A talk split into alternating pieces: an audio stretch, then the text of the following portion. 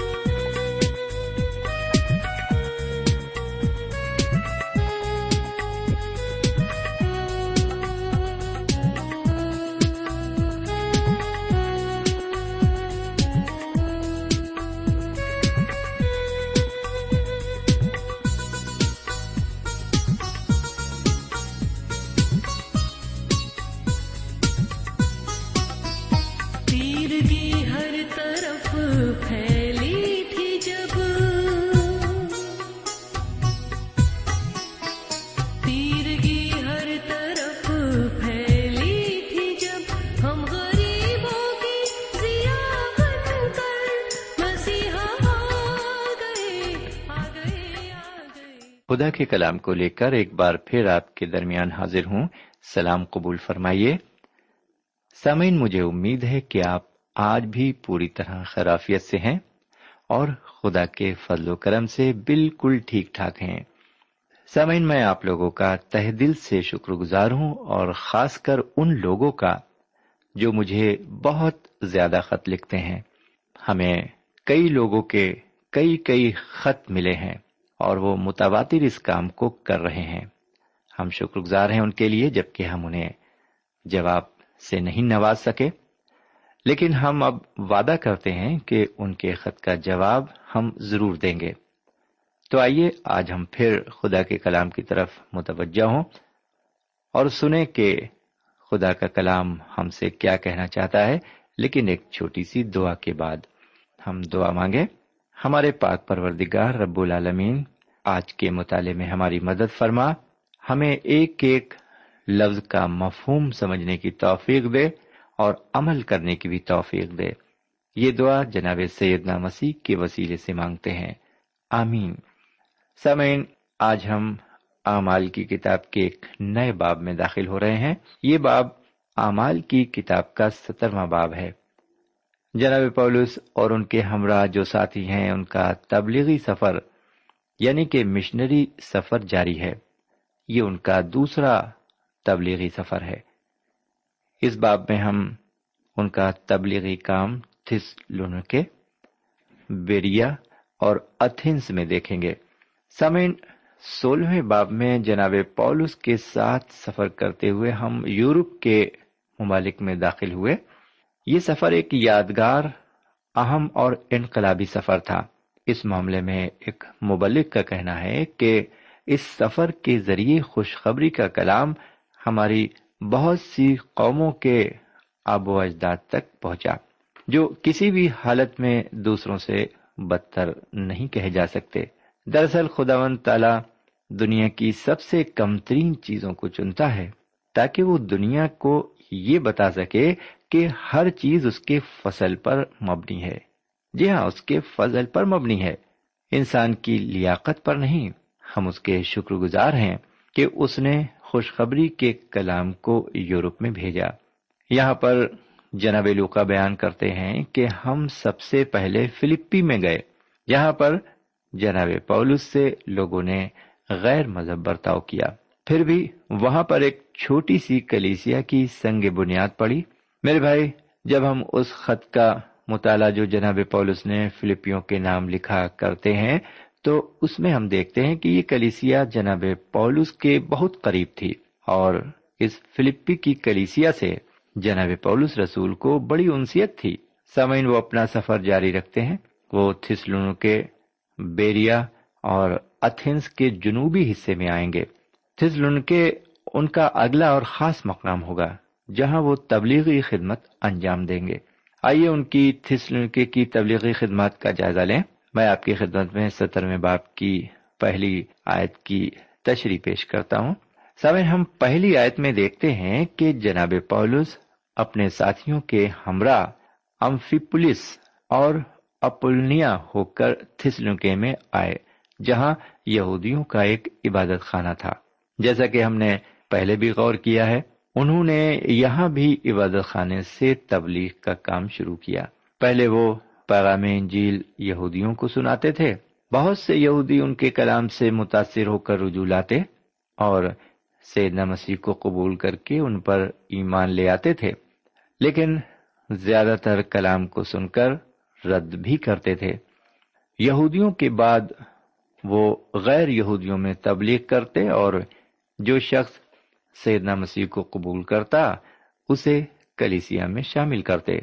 اس طرح کلیسیا کی بنیاد پڑتی اور اس کلیسیا میں یہودی اور غیر یہودی دونوں ہی شامل ہوتے۔ میرے بھائی، آپ کو معلوم ہو کہ امفی پولیس کے نو راستوں کا شہر کہتے ہیں۔ اس کے نام سے ہی اس شہر کی اہمیت کا اندازہ لگتا ہے۔ یہ شہر یعنی کہ امفی پولیس گول دائرے کی شکل میں تھا۔ اور اس کی شہر پناہ بھی گول تھی۔ یعنی رومی فوج آسانی ہر طرف اپنی نقل و حرکت کر سکتی تھی۔ فوجی چھاونی کے ساتھ ساتھ یہ ایک تجارت کا شہر بھی تھا۔ ان شہراؤں پر رومن فوج سفر کرتی تھی۔ اس پر سوداگر اپنے مال و اسباب کے ساتھ سفر کرتے تھے اور اب کچھ مبلغ تھسلنکے کی جانب سفر کرتے دکھائی پڑتے ہیں۔ اس شہر کی ایک شاہراہ پر اپلونیا بھی آباد تھا اور اسی شہر میں امفی پولیس سے تقریباً اڑتیس میل دور مغرب میں تھسلنکے آباد تھا، جو بہت مشہور تھا۔ یہ شہر اس لیے شہرت یافتہ تھا کیونکہ اس شہر کا نام سکندر فاتح کی سوتیلی بہن کے نام پر رکھا گیا تھا۔ لیکن جناب پولس کے وقت میں یہ ایک رومن آبادی تھی۔ اب مطالعے میں آگے بڑھتے ہیں اور دوسری اور تیسری آیت کو پڑھتے ہیں، لکھا ہوا ہے، اور پولس اپنے دستور کے موافق ان کے پاس گیا اور تین سبتوں کو کتاب مقدس سے ان کے ساتھ بحث کی اور اس کے معنی کھول کھول کر دلیلیں پیش کرتا تھا کہ مسیح کو دکھ اٹھانا اور مردوں میں سے جی اٹھنا ضرور تھا اور یہی یسوع جس کی میں تمہیں خبر دیتا ہوں مسیح ہے۔ سمعین آپ اس عبارت پر گہرائی سے غور کریں اور ذرا سوچیں۔ جناب پولس اپنے معمول کے مطابق اپنا طریقہ اختیار کرتے ہیں۔ انہوں نے اپنا پہلی تبلیغی واز جی ہاں پہلا تبلیغی واز ایک عبادت خانے میں دیا۔ اس عبادت خانے میں تین سبتوں تک رہے۔ اس کا یہ مطلب ہے کہ انہوں نے وہاں پورا مہینہ نہیں گزارا۔ اس تھوڑے سے وقت میں انہوں نے اپنا مشنری کام کیا۔ انہوں نے اپنا وہ مقصد پورا کیا جس مقصد کے لیے وہ یہاں پر آئے تھے۔ بہت سے لوگ سیدنا مسیح پر ایمان لائے، ایک مقامی کریسیا کی بنیاد پڑی، اور جناب پولس نے انہیں تعلیم دی۔ انہیں تھوڑے سے وقت میں جناب پولس نے کتاب مقدس کے تمام اصولوں اور عقیدوں سے واقف کرا دیا۔ انہوں نے ان عقائد کے ساتھ کلیسیا کے اٹھائے جانے کے بارے میں بھی بتایا کہ کس طرح کلیسیا آسمان پر اٹھا لی جائے گی۔ تھس لڑکیوں کے خط کو پڑھنے سے کلیسیا کو اٹھائے جانے کی حقیقت پوری طرح نمایاں ہو جاتی ہے۔ یہ خط جناب پولس کے تھس لڑکے کی کلیسیا کے نام لکھا اور یہ ان کا پہلا خط تھا۔ یہاں ایک مہینہ رہ کر انہوں نے بہت بڑی خدمت انجام دی۔ میرے پیارے بھائی بہن، آپ ان کے واحث کے ابتدائی جی ہاں ان کے واس کے ابتدائی حصے پر غور کریں، لکھا ہوا ہے، وہ کھول کھول کر دلیلیں پیش کرتا تھا۔ جی ہاں میرے بھائی بہن، وہ کتاب مقدس اور نبیوں کے صحیفوں سے حوالے پیش کرتے تھے اور بتاتے تھے کہ مسیح کو دکھ اٹھانا اور مردوں میں سے جی اٹھنا ضرور تھا۔ سامعین، آپ ایسا کوئی بیان نہیں پائیں گے جس میں جناب پترس اور جناب پولس رسول نے مسیح کے دکھ اٹھانے اور مردوں میں سے جی اٹھنے پر زور نہ دیا ہو اور اپنے بیان کا مرکز اسے نہ بنایا ہو۔ میں بھی یہی کہتا ہوں کہ یہی نقطہ انجیل کی روح ہے۔ لیکن آج کے دور میں آج کی موجودہ کلیسیاں اس نقطے کو بھول گئی ہیں۔ اس نقطے کی یاد صرف گڈ فرائیڈے اور ایسٹر پر آتی ہے۔ ہمارے مبشر اس بات پر بہت کم دھیان دیتے ہیں۔ آج کے دور میں ہم زیادہ تر سلیب کو اپنا موضوع بناتے ہیں۔ اور یہ بالکل بھول جاتے ہیں کہ سیدنا مسیح زندہ ہیں۔ یہی بات ان کلیسیاؤں میں بھی پائی جاتی ہے جو بنیادی اصول کی پابند ہیں۔ ایک شخص نے اس بات کو یوں فرمایا ہے کہ مسیح زندہ اور اپنے جلال میں موجود ہے، لیکن وہ کلیسیا کو دکھائی نہیں پڑتا۔ There is a man in glory but the church has lost sight of ہم حضور کریم جناب سیدنا مسیح آج اس وقت بھی خدا و تعالی کے پاس ہمارے شفات کے لیے موجود ہیں۔ جی ہاں اس وقت بھی موجود تھے اور اس وقت بھی موجود ہیں۔ یہ کوئی کہانی نہیں بلکہ ایک حقیقت ہے۔ انجیل میں اس بات کی پرزور شہادت دی گئی ہے۔ سیدہ مسیح کے حوالے بھی ان کے جی اٹھنے کے گواہ ہیں۔ جناب پلوس رسول فرماتے ہیں، گواہوں کا ایک بڑا بادل ہمیں گھیرے ہوئے ہے۔ یہ بات کافی اہمیت رکھتی ہے۔ پہلی بات یہ ہے کہ ہم سیدنا مسیح کی تواریخی موت اور ان کے تیسرے دن مردوں میں سے جی اٹھنے کی بات جو تقریباً ایک ہزار سو سال قبل واقع ہوئی لوگوں کو بتائی اور دوسری بات یہ کہ ہم اپنے کو جانچیں اور پرکھیں کہ ہمارا تعلق سیدنا مسیح سے کس طرح کا ہے۔ کیا ہم اس زندہ شخص سے جو جلال میں بیٹھا ہے تعلق رکھتے ہیں؟ ہم انہیں اپنی زندگی میں کس طرح جی ہاں انہیں کس طرح قبول کرتے ہیں؟ کس طرح ان سے ہمارا تعلق ہے؟ سوئن بڑے افسوس کی بات ہے کہ آج کل کے پاسبان دین اس نقطے کو اہمیت نہیں دیتے، کیونکہ دینی دارالعلوم اور دینی تعلیمی مراکز اس بات کو خود اہمیت نہیں دیتے۔ ضرورت آج بھی اس بات کی ہے کہ ہم سیدنا مسیح کے جی اٹھنے پر زیادہ سے زیادہ زور دیں۔ اگر سیدنا مسیح مردوں میں سے جی اٹھے نہ ہوتے تو ہماری اور آپ کی نجات بھی ممکن نہ ہوتی۔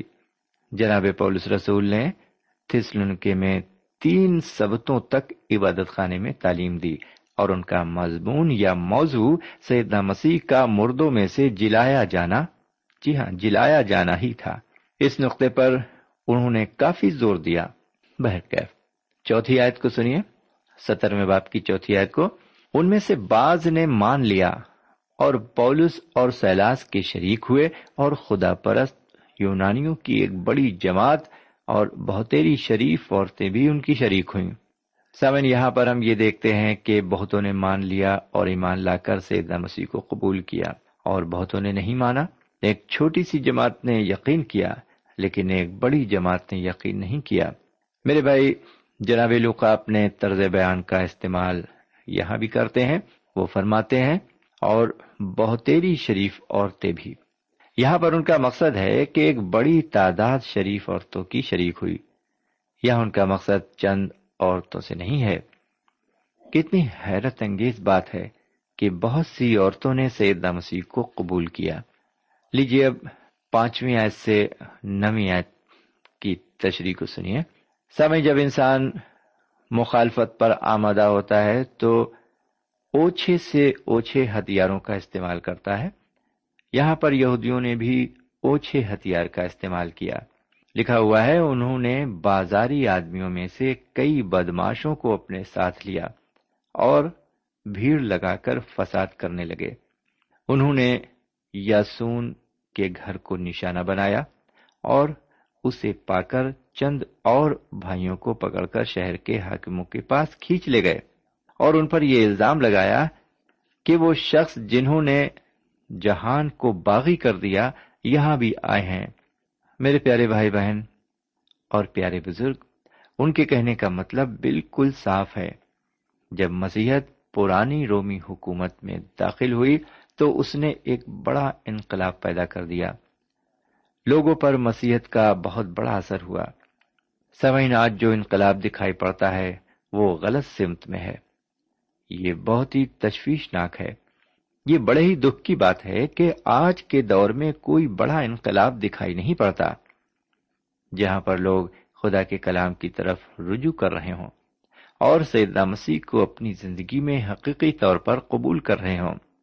حقیقت تو یہ ہے کہ اپنے کو مسیح کہلانے والے ریاکار بنتے جا رہے ہیں۔ کہنوں کو تو یہ کہتے ہیں کہ ہم مسیحی سیاست داں ہیں، مسیحی حکمراں اور رہنما ہیں۔ ہم سب کے سب مسیح ہیں، لیکن دراصل ہم ایک غیر مہذب لوگ ہیں۔ آج مسیحت ایک دکھاوا بن کر رہ گئی ہے، مجھے معاف کریں اس کے لیے۔ کہنا پڑ رہا ہے، آج مسیحت ایک دکھاوا بن کر رہ گئی ہے۔ ہمیں چاہیے کہ ہم کلام انجیل کو پڑھیں اور سمجھیں اور اسے عملی جامہ پہنائیں اپنی زندگی میں اور زندہ خدا پر ایمان لا کر اس کا جلال ظاہر کریں۔ ضرورت اس بات کی ہے کہ ہماری زندگیاں اچھے اور خوبصورت پھلوں سے لدی ہوں۔ لوگوں کو خوبصورت پھل دکھائی دیں ہماری زندگیوں میں تاکہ وہ پھلوں کی طرف رجوع کریں اور کوشش کریں کہ وہ اپنی زندگی کو بھی خوشنما پھلوں سے آراستہ کر سکیں۔ سمے سیدنا مسیح نے فرمایا، انگور کا حقیقی درخت میں ہوں اور تم سب اس کی ڈالیاں ہو۔ آپ جانتے ہوں گے کہاں لکھا ہے؟ میرے بھائی، یہ یونا کی انجیل کے پندرہویں باپ کی پہلی آیت ہے۔ انگور ڈالیوں میں لگتے ہیں۔ ہم جو اپنے کو مسیح کہتے ہیں اور وزاداری کرتے ہیں، کیا ہم سچ مچ میں وہ ڈالیاں ہیں؟ جن میں خوشنما اور دل کو لبھانے والے انگور کے گچھے لگے ہیں۔ سامعین ان یہودیوں اور بلوائیوں کی بات سن کر عام لوگ اور شہر کے حاکم گھمرا گئے اور انہوں نے یاسون اور باقی ذات ساتھیوں کو ضمانت لے کر چھوڑ دیا، چونکہ یہ ایک رومی آبادی تھی۔ اس لیے یہاں پر قیصر کے احکام کی تعمیل ہونی تھی۔ اس لیے انہوں نے ضمانت لے کر انہیں چھوڑ دیا۔ وہ مذہبی معاملات میں دخل نہیں دیتے تھے۔ لیجیے اب سترویں باپ کی دسویں عید کو سن لیجیے لیکن بھائیوں نے راتوں رات پولس اور سیلاس کو بیریا میں بھیج دیا۔ وہ وہاں پہنچ کر یہودیوں کے عبادت خانے میں گئے۔ سمن شاید آپ اس عبارت کو سن کر یہ سوچنے لگے ہوں کہ اس حادثے سے ان کا جوش ٹھنڈا پڑ گیا ہوگا۔ میرے بھائی، میں آپ کو یہ بتانا چاہتا ہوں کہ ان کا جوش بالکل ٹھنڈا نہیں پڑا۔ بلکہ اور بڑھ گیا۔ اس سے تبلیغی خدمت میں بھی کوئی ڈھیلائی اور سستی نہیں آئی۔ ان کی خدمات کا سلسلہ آگے بڑھتا ہی گیا۔ تھسلنکے میں کلیسیا کو قائم کرنے کے بعد وہ بیریا میں تبلیغی کام کا آغاز کرتے ہیں۔ یہاں بھی وہ ایک کلیسیا کی بنیاد ڈالتے ہیں۔ مفہوم یہ کہ کلام انجیل روز بروز آگے بڑھتا ہی جا رہا ہے۔ کسی قسم کی کوئی ایسی رکاوٹ آڑے نہیں آ رہی ہے جس سے انجیل کی بشارت بند ہو جائے۔ گیارہویں آیت میں لکھا ہوا ہے، یہ لوگ تھسلنکے کے یہودیوں سے نیک ذات تھے کیونکہ انہوں نے بڑے شوق سے کلام کو قبول کیا۔ اور روز بروز کتاب مقدس میں تحقیق کرتے تھے کہ آیا یہ باتیں اسی طرح ہیں۔ سمن یہ لوگ کافی جی ہاں کافی معقول انسان تھے یہ لوگ۔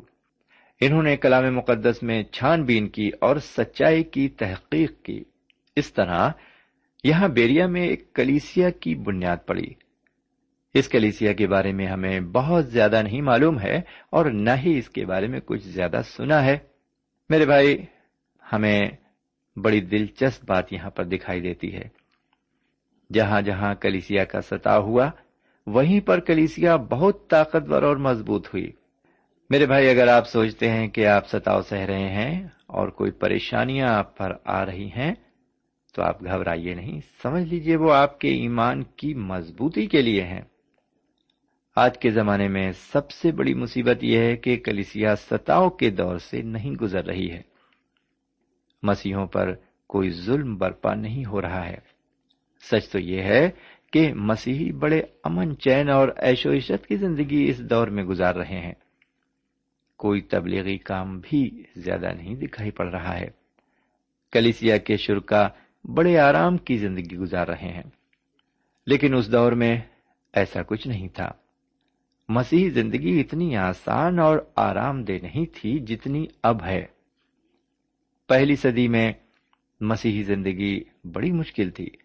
خطروں سے بھری ہوئی زندگی تھی۔ ساتھ ہی ساتھ وہ زندگی روحانی زندگی تھی۔ کلیسیا بھی روحانیت سے بھری ہوئی تھی، لیکن اب تو کلیسیا میں بدتیں زیادہ دکھائی پڑتی ہیں۔ محبت تو صرف نام کے برابر ہے۔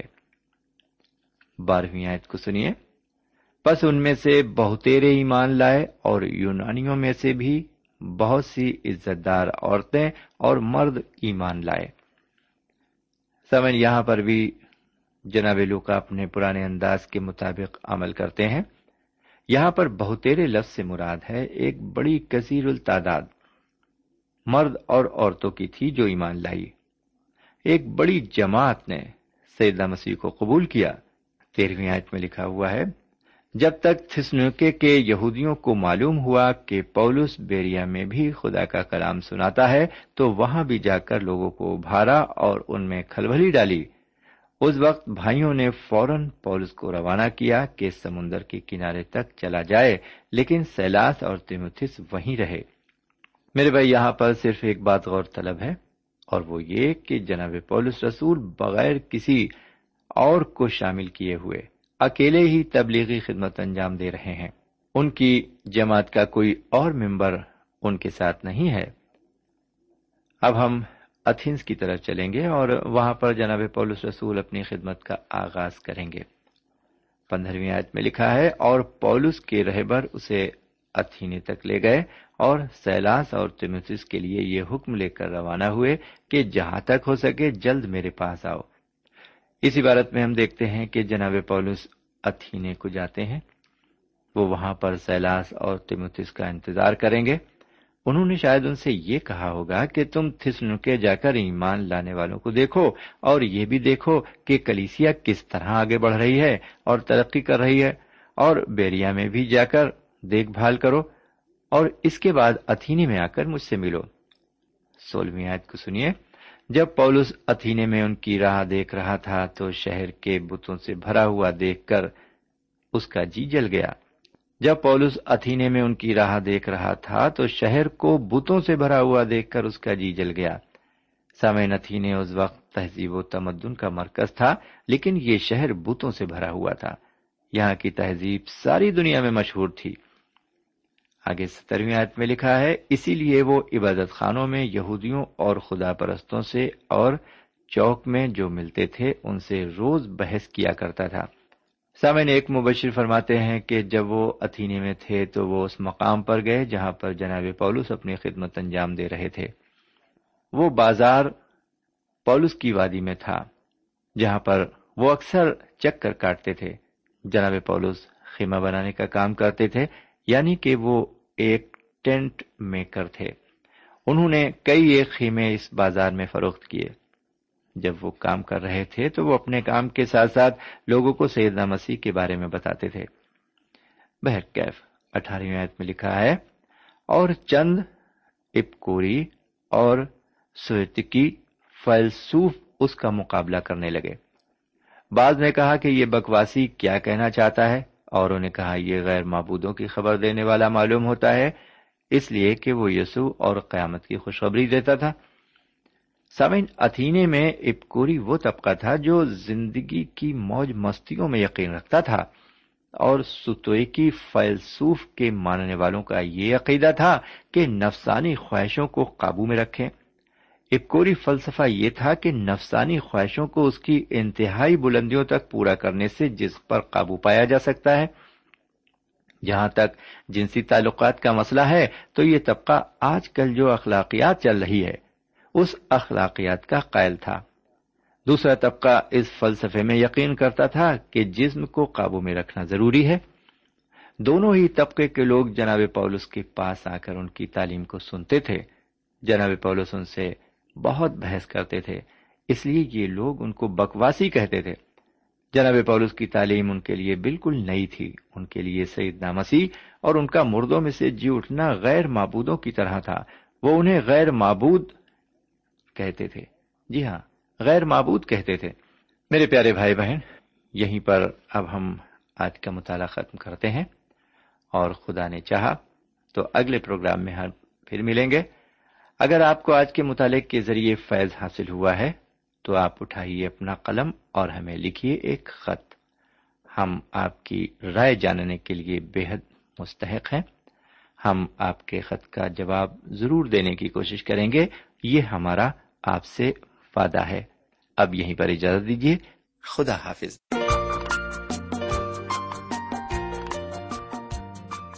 سامعین، ابھی آپ نے ہمارے ساتھ رسولوں کے اعمال سے مطالعہ کیا۔ ہمیں امید کامل ہے کہ آج کی شام خدا کے کلام سے آپ کو روحانی برکتیں ملی ہوں گی۔ ہماری خواہش ہے کہ آپ نے اس مطالعے سے جو برکتیں حاصل کی ہیں، ہمیں ضرور لکھیں۔ ہم آپ کے مشکور ہوں گے۔ خدا حافظ۔ ہمارا پتہ ہے۔ Program Noor al post box number one five seven five Sialkot Pakistan. پتا ایک بار پھر سن لیں۔ پروگرام نور ال پوسٹ باکس نمبر ایک پانچ سات پانچ سیال کوٹ پاکستان۔ اب آپ ہم سے ٹیلی فون اور ای میل سے بھی رابطہ قائم کر سکتے ہیں۔ ہمارا ٹیلی فون نمبر ہے nine two three four four six four zero four five seven eight نو دو تین چار چار چھ چار صفر چار پانچ سات آٹھ ہمارا ای میل پتا ہے N A M three nine four nine eight hotmail dot com N A M three nine four nine eight hotmail dot com ہمارے پروگرام کا وقت اب یہیں پر ختم ہوتا ہے۔ اگلے پروگرام تک کے لیے اجازت دیں۔ پھر ملیں گے۔ خدا حافظ۔